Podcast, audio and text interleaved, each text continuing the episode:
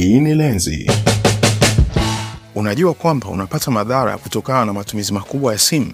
Kwa wastani tunatumia zaidi ya saa sita na nusu kwa siku tukiwa tunaangalia kwenye screen, na nusu ya muda huo tunakuwa kwenye skrini za simu na tunaangalia nini? Social media na live streaming. Mambo mengine yaliyobaki yanachukua nafasi ndogo sana kwenye huo muda. Mtumiaji wa kawaida anainyanyua simu yake zaidi ya mara mia moja hamsini kwa siku na anapokea notification zaidi ya 80. Haya ni matumizi makubwa ya simu ambayo yakiendelea kwa muda mrefu yanaweza yakaanza kuleta madhara taratibu kwa mtumiaji, na watumiaji walio wengi ni vijana ambao wamekuwa na ukaribu sana na simu zao kiasi kwamba hata akiwa na stress kidogo, hata akiboreka kidogo, anaona simu ndio kitu pekee kinachoweza kumsaidia kuondoka katika stress au kuboreka. Sasa jiulize, hao watumiaji wakubwa wanaigusa simu yao mara ngapi kwa siku? Ni zaidi ya mara elfu mbili mia sita kwa siku, ikiwemo kubofya, kuswipe, kupiga picha na matumizi mengine yoyote. Anaigusa simu yake zaidi ya mara elfu mbili na mia sita ndani ya siku moja. Kama nilivyosema, haya matumizi yakiendelea kwa muda mrefu yanaleta madhara kwa mtumiaji. Ubaya ni kwamba wengi wanaoathirika hata hawajui kwamba tayari wanaishi na hayo madhara yanayotokana na matumizi yaliyopitiliza ya simu, kompyuta, TV na mitandao kwa ujumla. Sasa ni namna gani utajua kwamba umeathirika? Zipo dalili nyingi, lakini nitakuonyesha nne ambazo zitakusaidia kujichunguza na kufahamu kama tayari na wewe umeishaanza kuathirika na matumizi makubwa ya simu. Mi naitwa Michael na hii ni Lenzi.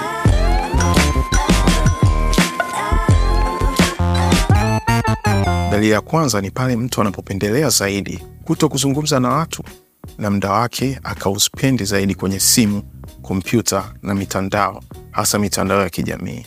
Ukianza kushindwa kuongea na binadamu wenzako, ukianza kushindwa kuongea na watu unaoishi nao nyumbani, watu unaofanya nao kazi, watu unaoishi nao kwenye jamii, ukafurahia zaidi kukaa kwenye kioo na kuona vitu vya kwenye mtandao, hiyo ni dalili ya kwamba tayari umekuwa na matumizi makubwa ya simu ama mitandao ama kompyuta, na tayari umeanza kuathirika. Unaanza kuondoka kwenye hali ya kawaida ya ubinadamu. Inawezekana hata usijui kwamba unatumia sana, lakini kama watu wameshaanza kuambia mbona unaipenda sana simu yako, au mbona mda mwingi uko kwenye TV, waanze kujua kwamba matumizi yako ni makubwa. Ushauri huu unaenda pia kwa wazazi ambao wana watoto wadogo. Watoto wanapenda sana kuangalia TV na katuni kwa muda mrefu, lakini wanapenda sana hizi simu, hasa smartphone na tablet.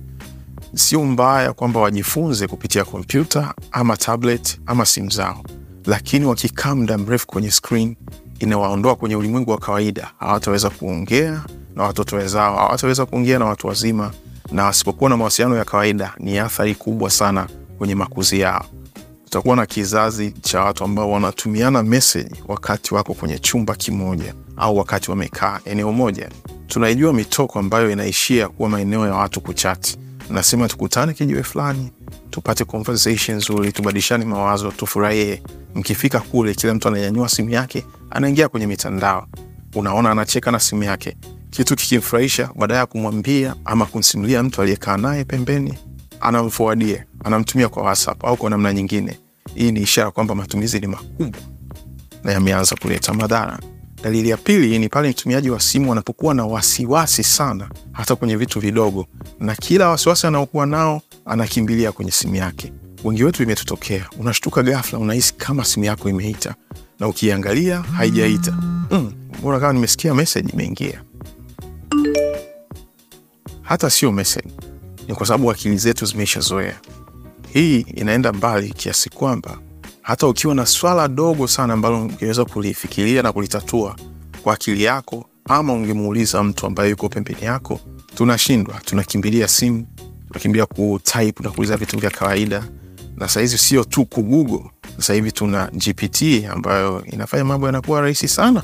Kwa hiyo kama unaanza kuona unakuwa na wasiwasi na unashtukashtuka mara kwa mara, unaiangalia simu yako hata kama haijaita au unavyoiweka mbali pembeni, unashindwa kuwa na amani, unaamua kuikimbilia kuitafuta, jua kwamba matumizi yamezidi na umeishaanza kuwa na madhara yanayotokana na matumizi hayo ya simu ama kompyuta ama TV au mitandao ya kijamii kwa ujumla. Ishara ya tatu inahusiana na usingizi. Ukigundua kwamba umeanza kupata tatizo kwenye kulala, huwezi kulala mpaka uiangalie simu yako, ama unashtuka usiku, kitu cha kwanza unakimbilia simu, ama unalala mawazo yanazunguka sana, unashindwa kutulia kulala mpaka uishike simu yako, hiyo ni ishara kwamba matumizi yako ya simu yamezidi na yanakupeleka pabaya. Na unavyozidi kuwa na usingizi mdogo, kutolala na kupumzika vizuri, inaleta madhara mengine makubwa ya kiafya. Ishara au dalili ya nne ni pale ambapo unashindwa kufocus. Ulishawahi kuwa kazini na una majukumu mazito yamekubana, lakini unawashwawashwa kuichukua simu yako na kuangalia ni kitu gani kinaendelea kwenye mitandao, kujua ni umbea gani huko Instagram, kujua ni kitu gani kimewekwa kwenye grupu fulani, kujua ni nani kakutumia meseji, ni nani kakutafuta. Ishawahi kukutokea? Kama umefikia kwenye hatua ambayo unakuwa kwenye eneo lako la kazi linalokupatia kipato, linalokufanya uwe na maisha ulionayo, na unashindwa kufocus, unashindwa kuconcentrate kwenye kitu unachokifanya, unaitamani simu yako, unatamani kuchati, unatamani kuangalia ni kitu gani kinaendelea kwenye mitandao, hiyo sio dalili nzuri sana. Unajiingizia hasara na unamwingizia hasara bosi wako. Kama umeajiriwa, unaweza ukasema inanihusu nini?